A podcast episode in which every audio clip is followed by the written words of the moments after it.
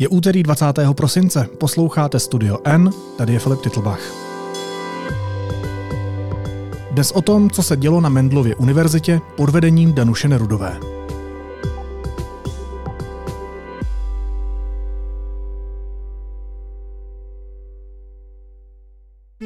Mně stačilo se podívat na web té agentury a e, vyskočil mě červený praporek, to nejsem rektor. Já znovu opakuju, v momentu, kdy jsem se to dozvěděla, tak jsem požádala děkana fakulty, aby tuto spolupráci ukončil a on ji ukončil. Na Brněnské Mendlově univerzitě pod vedením bývalé rektorky Danuše Nerudové docházelo k závažným pochybením. Škola podle kontroly Národního akreditačního úřadu porušovala zákon o vysokých školách, nařízení vlády i vlastní předpisy.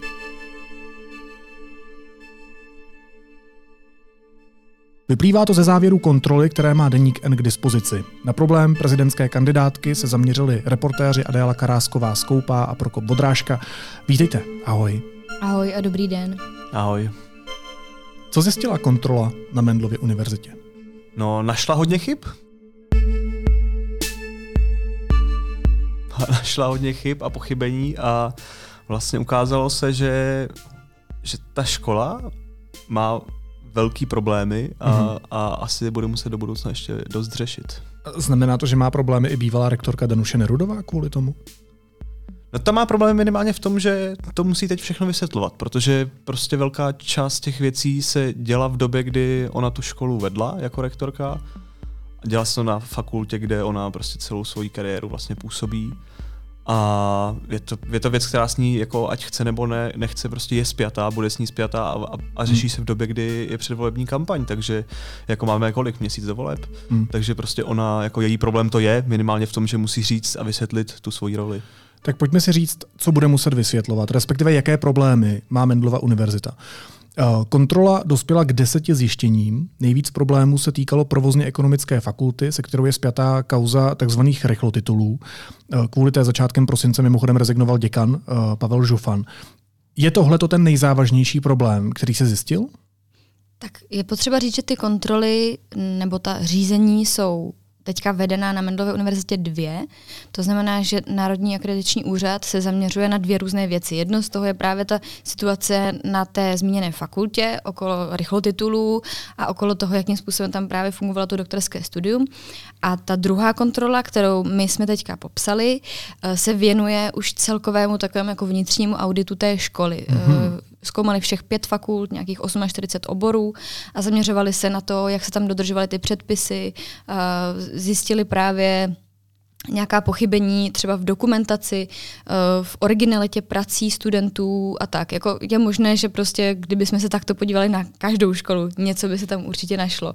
Ale tady jsou v takové situaci, kdy se tam vlastně ta pochybení objevují už od e, loňského ledna. To je taky potřeba říct, že nejde o kauzu, která by se objevila teď před volbami, že by to někdo třeba na paní Nerudovou vytáhl, ale ona už, když kandidovala, tak určitě věděla, že se bude stále řešit situace na Mendlové univerzitě a že ona k tomu bude muset zaujmout nějaký postoj. A že budou nějaké výsledky kontroly. To ano, ale zároveň eh, je otázka, jestli ta kontrola nemohla přijít dřív nebo později. Eh, teď bude vlastně ty výsledky, ten protokol uh, projednávat Rada Národního akreditačního úřadu a bude to přesně mezi těmi dvěmi koly voleb, někdy kolem 19. Hmm. ledna, jestli se nepletu.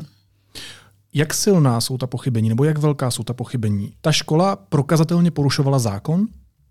Můžeme ti tady přímo ocitovat jeden z těch závěrů toho protokolu, který máme k dispozici a byla to vlastně kontrola, na které se podílelo několik odborníků z různých univerzit.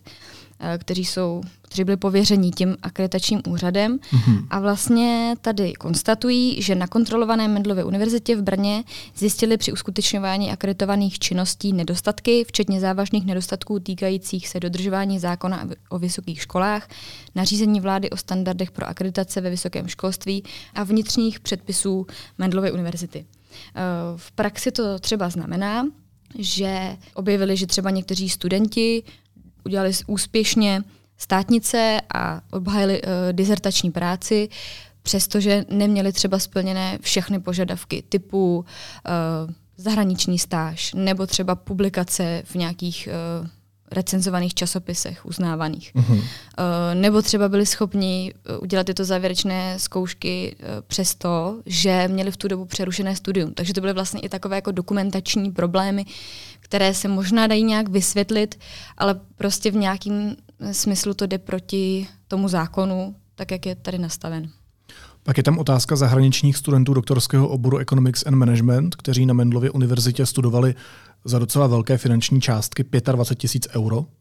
To není úplně málo peněz. Co je za problém tady? No to je vlastně ten příběh, který to celý odstartoval. Je to, je, jedná se o to, že už je to začátkem roku 2021, tak se vlastně jako zjistilo, že část studentů na té škole je prostě přes uh, zahraniční agentury, které jako dohazují vlastně nebo umožňují studentům prostě získat uh, doktorský titul na, na univerzitě. Je to, bylo to z německy mluvících zemí, Rakousko-Německo, protože tam ten doktorský titul má jako, nějaký, jako větší význam než u nás. Prostě opravdu je to jako nějaký, nějaký dejme tomu, jako pomůže ti to v nějaký, jako v profesi, zatímco hmm. u nás, jako, myslím, že mnoho vysokoškolských titulů je vlastně jako profesi Na úplně... Ano, já ho tam třeba nemám, ale... ale já nemám bych. ani bakalářsk. Ta spolupráce s agenturami by sama o sobě nebyla takový problém, protože to univerzity všude možně využívají. Ale problém byly ty okolnosti. To, že se zjistilo, eh, že ta univerzita si účtuje od těch studentů třeba nějakých pět tisíc eh, za celou dobu toho studia jako studijní poplatek, protože to jsou cizojazyční studenti, takže ze zákona oni nejsou placení uh, přes ministerstvo školství, mm-hmm. ale školy za ně vlastně inkasují peníze. A oni si účtovali pět tisíc euro, což vlastně... Takže jenom zlomek? Takže jenom zlomek. Uh, byl to konkrétně jako, bylo to pětinásobně nižší číslo, než kolik si účtuje ta rakouská a ta německá agentura. Takže to byla věc, eh, která se Danuše Nerudové dostala na stůl už loni v lednu a od té doby se vlastně začaly odvíjet nějaké další takové uh, problémy s tím spojené, protože uh, na tyto agentury a na studenty na Mendlově univerzitě se zaměřili lovci plagiátů, takzvaní, uh, což je takové volné uskupení vědců uh, s názvem Vrony Plak Wiki, jsou z Německa, z Rakouska třeba mm-hmm.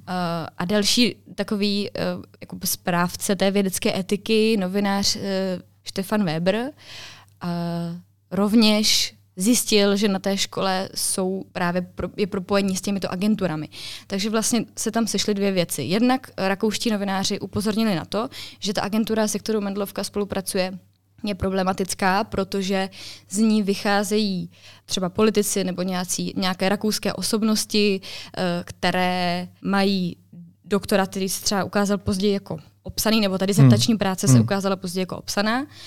A jednak vlastně si všimlo to německé uskupení vědců, že uh, konkrétně jedna dizertační práce na Mendlově univerzitě studentky přes tuto agenturu má podobný problém. Je taky vlastně do velké míry uh, překladovým plagiátem, to znamená, že její velké části, nevím, jestli to byla polovina nebo tak nějak, jsou převzaté z jiných prací, z Němčiny přeloženy do angličtiny uh, v podstatě strojově, takže Počkej, teď, abych to jenom pochopil. špatně rozpoznat. Takže uh, studenti platili 25 tisíc euro, Škola si vzala jenom zlomek z toho, pět tisíc. Zároveň se zjistilo, že některé ty práce jsou plagiátorské, že, že to prostě nejsou eh, dokončené práce tak, jak mají být.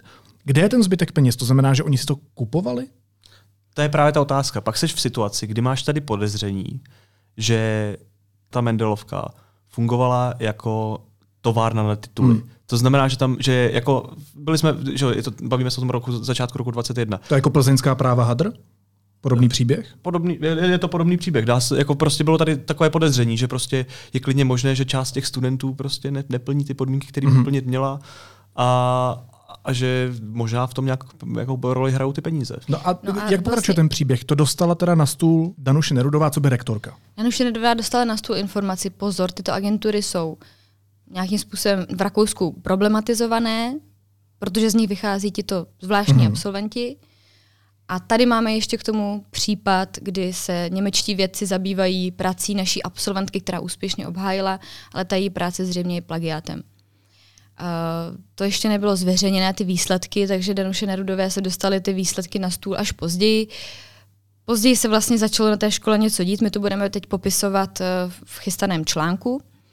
No a to, že vlastně se objevily ty podezření na plagiáty, tak odstartovalo nějaké procesy, odstartovalo to nějaké vnitřní kontroly a zároveň přišly podněty právě tomu Národnímu akreditačnímu úřadu, Eh, který se tu věcí začal zabývat právě už, už loni a eh, za, zahájil tam sérii kontrol hmm. a postupně vlastně z nich vycházejí ta zjištění, která my dneska popisujeme, nebo které, která třeba popsali eh, v Dubnu jiná média, nebo prostě byly zveřejněny ty výsledky, které hovořily třeba i o tom, že tam právě docházelo k nějakým Eh, rychlo doktorátům v ozovkách, že někteří studenti třeba, myslím, že jich bylo 14, uh, ukončili studium za kratší dobu, než uh, jaká je standardní, což je velice podezřelé, když to jsou vlastně doktorští studenti dálkoví, uh, takže se začaly ty kontroly zabývat tím, jestli opravdu splnili ty studenti všechny ty požadavky a tak dál.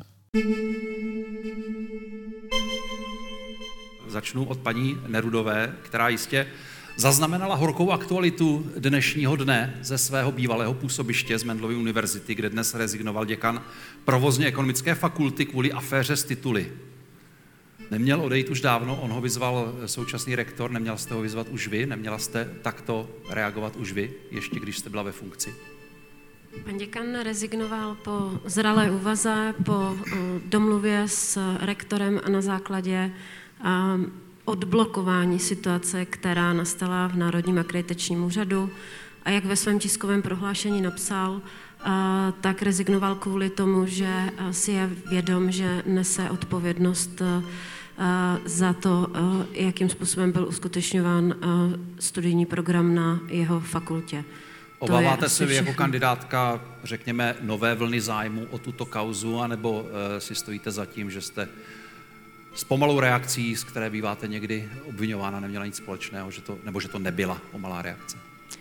Já se stojím za tím, co jsem řekla a myslím si, že jsem vysvětlovala to, že jsou tam dvě roviny, že tam je rovina překladových plagiátů a že tam je rovina řízení o tom, jakým způsobem trvala, nebo jak dlouhá byla délka studia taky jsem dávala vyjádření v tom smyslu, že osoba, která pro seznam zprávy komentovala to, že nebylo postupováno nejrychleji, jak se mohla, nebyla členem vedení, nebyla ani členem rady pro vnitřní hodnocení, takže nemohla vědět kroky, které se činily předtím. Já jsem postupovala tak, jak jsem měla, velmi rychle, ano, možná Možná tam bylo spoždění 10 dní nebo 14 dní, nepotkali se data zasedání komise, ale to vyšetřování je mimo jiné díky tomu, že jsem nic nezametla pod koberec. A prověřovala jste si dostatečně šetřit. agenturu, se kterou jste podepsala onu smlouvu?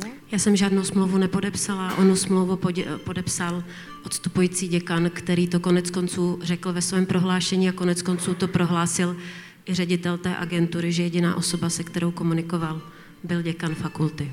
Vy jste o tom nevěděla, že eh, studenti, kterých byl ještě nápadně vysoký počet, to je další rovina toho případu, kterou jste nezmínila, eh, využívají služby nějaké podivné agentury z Rakouska, které platí pětinásobek toho, co doktorské studium na vaší eh, vysoké škole stálo. Mně stačilo se podívat na web té agentury a vyskočil mě červený praporek, to nejsem rektor. Já znovu opakuju, v momentu, kdy jsem se to dozvěděla, tak jsem požádala děkana fakulty, aby tuto spolupráci ukončil a on ji ukončil. Provedla jsem finanční audit na univerzitě, aby se zjistilo, jak se hospodařilo s danými prostředky a finanční audit nic neodhalil. To znamená, vy jste o těch smlouvách nevěděla, o tom, o tom že tam nápadně vysoký počet studentů, o tom jste nevěděla fakulty, jako Fakulty tady v tomto mají samostatnost a děkani podepisují smlouvy samostatně.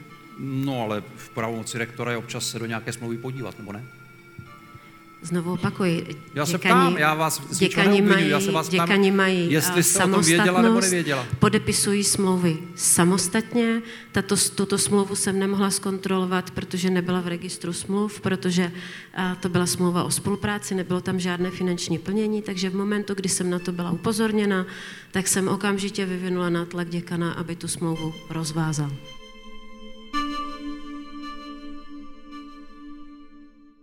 Co s tím Danuše Nerudová udělala, když byla v roli rektorky? když měla na stole všechny tyhle problémy, nebo se jí tam kupili postupně?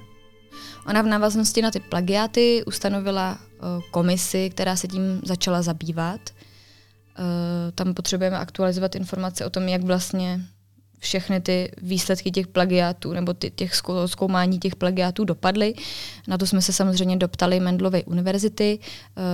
Uh, některé doktoráty byly odebrány. A zároveň ale uh, bylo potřeba samozřejmě udělat nějakou hloubkovou kontrolu na té škole, kterou by si měla udělat ta škola sama. Hmm. To se stalo podle všeho, podle našich informací, až po jejím odchodu až vlastně, když tam nastoupil dočasný rektor Robert Plaga a po něm vlastně ten stávající rektor Mareš, kdy vlastně zjišťovali, kolik těch studentů tady by měl problém teoreticky uzavřít uh, to studium a došli zřejmě k číslu 12 uh, ale toto jsou informace, které ta škola nepotvrdila. To jsou nějaké uh, takové zákulisní drby a problém je v tom, že vlastně spousta těch informací zevnitř se nedostane ven. A to je, myslím, teďka i v rámci té voleb, předvolební kampaně takový jako, taková velká nepříjemnost, protože veřejnost vlastně pořádně neví, co se na té škole děje. Dobře, tak když opustíme oblast drbů a dostaneme se k oficiálním vyjádřením, tak jak to vysvětlila Danuše Nerudová? No ona vlastně celou dobu ten problém, který eh, není jednoduchý na pochopení, který si myslím, že uh, jsem se všiml. Se není jednoduchý na vysvětlení, tak uh, ona celou dobu vysvětluje, uh, nějak, ona mi používá nějaké takovéto spojení, já jsem byla uh, myslivec, který chytil pytláka, je to tak? Že vlastně říká, hajný. Ha, jo, on, on byl hajný, který chytil, mm-hmm. chytnul pytláka. Ona vlastně říká, že uh, je to problém uh, děkana té provozně ekonomické fakulty Pavla Žufana, a ona jako rektorka, jako šéfka celé univerzity, ne, ne té fakulty, tak zasáhla. tak zasáhla a začala to řešit. To je zjednodušeně řečeno to, jak to ona vysvětluje. No jo, ale to jde v rozporu s tím, co říkala Adela před malou chvílí. Či to začal řešit až následní rektor. My se to v tom textu, co připravujeme, vlastně snažíme nějak jako podrobněji rozebrat to, jak vlastně, jako, jaká byla ta její reálná role, co mohla dělat, co nemohla dělat, co udělala a i to, co neudělala. Protože je to jako věc, kterou si myslím, že, že, že ona bude muset vysvětlit, ať chce nebo ne, protože prostě máme tady nějakou politickou situaci. Je to věc, která se bude řešit. Ona zatím zvolila takovou tu jako variantu, že, uh, že o tom moc nemluví. My jsme teď vydávali taky článek ze závěry té kontroly a vlastně říkali, že to vnímá jako nějaký politický útok nebo nějaké vlastně jako předvolební, předvolební boj. No, je to prostě věc, která, která se teď samozřejmě je před volbama, dospěla k tomu ta kontrola nějakým prostě procesem a je to věc, která se řešit bude a myslím si, že se jí na to budou média předtím ptát, takže jako ona to všechno fakt ve finále bude muset nějak vysvětlit, že to nebude jen tak, uh, řekl, vyšumět, nechat vyšumět. My se v redakci dlouhodobě věnujeme všem kandidátům, zvlášť všem relevantním kandidátům na prezidenta měříme všem stejně. A paní Nerudová tuhle kauzu, jak si říkal, označila za součást politického boje. Jak se dělá novinařina v téhle napjaté době, kdy mají uh, voliči, občané, často je emocionální vztah k různým kandidátům, označují novináře právě za součást toho politického boje, když se zrovna uh, ten či onen novinář trefí do toho či onoho uh, kandidáta. Je to složitější práce, než kdybyste informovali o problému na Mendlově univerzitě, kdyby Danuše Nerudová nekandidovala na prezidentku České republiky? Myslím si, že ano, protože jakmile do toho vstupuje ta politika, tak eh, je, se objevuje rozdíl v tom, jak s vámi ty lidi chtějí mluvit, jak jsou ochotní s vámi mluvit. Eh, zvláštně se k tomu postavila Mendlová univerzita, kdy my se tím, jaká byla třeba paní Nerudová rektorka, nebo jaké byly její kroky na univerzitě, Eh, snažíme zabývat několik týdnů a ne, nenacházíme mnoho ochoty od těch lidí z univerzity s námi otevřeně mluvit. Uh, vyloženě jsme třeba oslovovali pana rektora, aby zhodnotil působení své předchůdkyně, což vlastně se jeví poměrně neutrálně, hmm. protože může říct, v čem na ní chce navázat, co naopak třeba nedotáhla. Je to v podstatě nějaké jako konstruktivní vykreslení těch jejich kroků. Ale dostali jsme odpověď od tiskového oddělení, že univerzita uh, se rozhodla uh, k volební kampani a k tomu, co dělají její zaměstnanci ve volném čase, nevyjadřovat, protože je ze své podstaty apolitickou organizací. Takže těm informacím je těžší se dobrat. My se samozřejmě snažíme dělat svou práci poctivě, ale máme to tímto náročnější uh, i tím, že teď vychází nějaké výsledky kontrol a novináři jsou třeba obvinováni z toho, že tím někomu pomáhají, ale uh, snažíme se prostě o nějakou transparentnost a o to, aby, když ty informace k dispozici jsou, tak aby je lidé měli pro tu svou volbu, nebo prostě, aby, aby ty lidi, jako úplně jednoduše, aby lidi měli ty informace. Hmm. A ono je to přitom vlastně jako dost zásadní, to, jak ona fungovala na té univerzitě, protože to je ta její jako vizitka. Že? Každý, si, každý z těch uh, kandidátů si nějakým způsobem prezentuje uh, že, svojí minulostí, svojí prací. A ona prostě její profesní život jako je celý spjatý s tou univerzitou. Ona tam jako, jako prostě byla tam na, na mnoha pozicích, rostla s tím. Takže samozřejmě úplně zásadní, jak popsat to, jak ona na té univerzitě fungovala i s těmi problémy, protože prostě jako to je její vizitka, to je její vizitka její práce. A často Ale, se na to sama odkazuje. Ano. A ještě k tomu, k tomu vlastně, k té práci toho novináře. Jako já si vzpomínám na uh, loňský sněmovní, vol, sněmovní volby, když jsme s kolegou, bývalým už kolegou Kubou Zelenkou popisovali prostě příběh kolem Andreje Babiše mladšího. Hmm. A tenkrát nám prostě tady lidi vyčítali, že jsme Babišovi sluhové, hmm. protože, protože prostě tady se snažíme popsat jako chudáka Andreje Babiše mladšího, přitom, přitom on se tady prostě snaží uh, bojovat proti svému otci, chce tady tomu pomoct. Jako já myslím, že to je vlastně nepochopení práce, práce novináře. My přece nemůžeme před něčím zavřít oči a tvářit se, hele, to tady, to tady není. A když, když něco takového napsat, tak, tak se jako nechat rozvyklat tím, že jsi prostě Babišův sluha a o, o něčem, co by mohlo případně pomoci, třeba nějaké té jiné straně prostě nepsat. Je to, je to nepochopení práce a samozřejmě je to nepříjemný, no, ale jako práce to není příjemná, no, ale tak od toho, eh, ale stejně někdo musí dělat. A my jsme se setkali právě i s tím, že nás lidi tak nějak obvinovali z toho, eh, že tím pomáháme Babišovi právě proto, že šéfem akreditačního úřadu je Robert Plaga, který je bývalým členem hnutí ANO, bývalým ministrem školství za hnutí ANO, jenomže on je zároveň bývalým absolventem, nebo zároveň absolventem hmm. Mendlovy univerzity, eh, té stejné fakulty jako paní eh, kandidátka Nerudová, v podstatě dlouhou dobu se znají. A teď je vlastně těžké nějakým způsobem rozlišovat všechny tyto faktory, hmm a říct si, aha, tak tím pádem my o tom, my se nemůžeme říct, že tím pádem o tom jako nemůžeme psát, když, když se k nám prostě ty informace nějakým způsobem dostanou, když je získáme.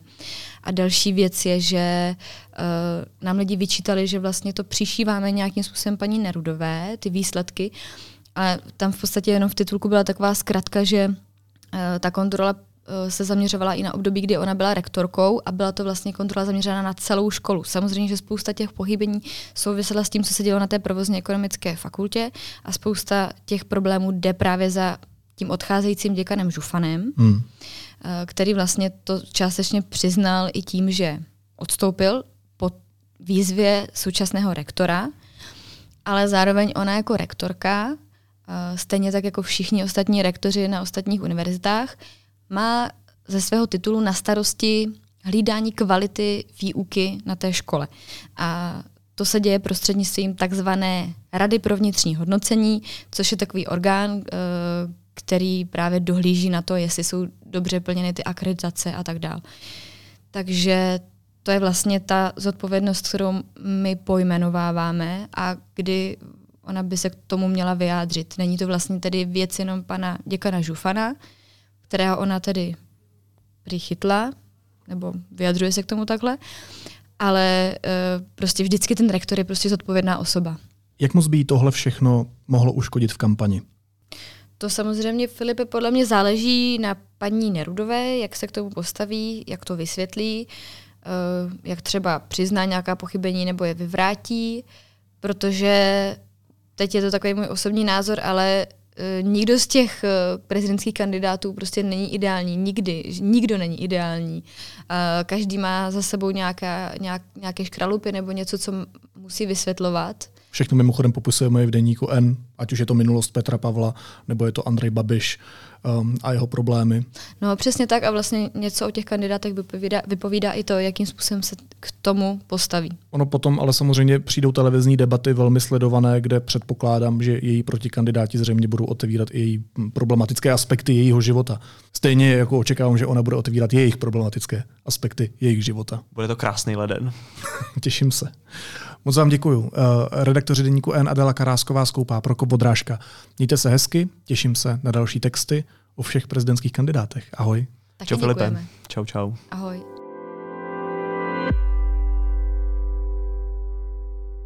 Vánoce se blíží a vy si můžete pořídit rovnou čtyři dárky v rámci jednoho nákupu.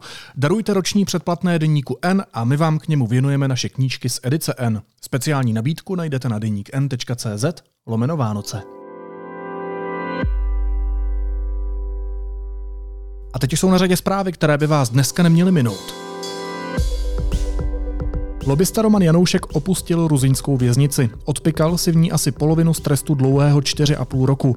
Janouškovi dnes vyhověl Pražský městský soud, ke kterému podal podnikatel stížnost. Kongresový výbor vyšetřující nepokoje v kapitolu 6. ledna minulého roku navrhl obžalovat bývalého prezidenta Donalda Trumpa ze čtyř trestných činů.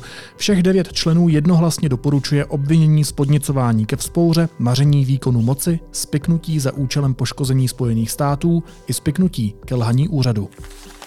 České předsednictví vyjednalo zastropování ceny plynu na evropské burze. Strop bude na 180 eurech za megawatt hodinu, což je ještě méně, než s jakým požadavkem předsednictví do jednání šlo. Se zastropováním nakonec souhlasilo i Německo. Danuše Nerudová vnímá závěry kontroly Národního akreditačního úřadu na Mendlově univerzitě jako součást předvolebního boje. Cituji. Do voleb zbývá 25 dnů a podle průzkumu jsem jedním z favoritů. Nepřekvapuje mě proto, že se objevují pokusy dehonestovat moji práci ve vedení univerzity na základě překroucených informací, napsala deníku N. A v letošním roce bylo spácháno nejvíce vražd za posledních 8 let. Tři kraje zcela vybočují mezi ostatními. Přibylo také dětských vrahů. Něco se ve společnosti děje, upozorňují odborníci. A na závěr ještě jízlivá poznámka.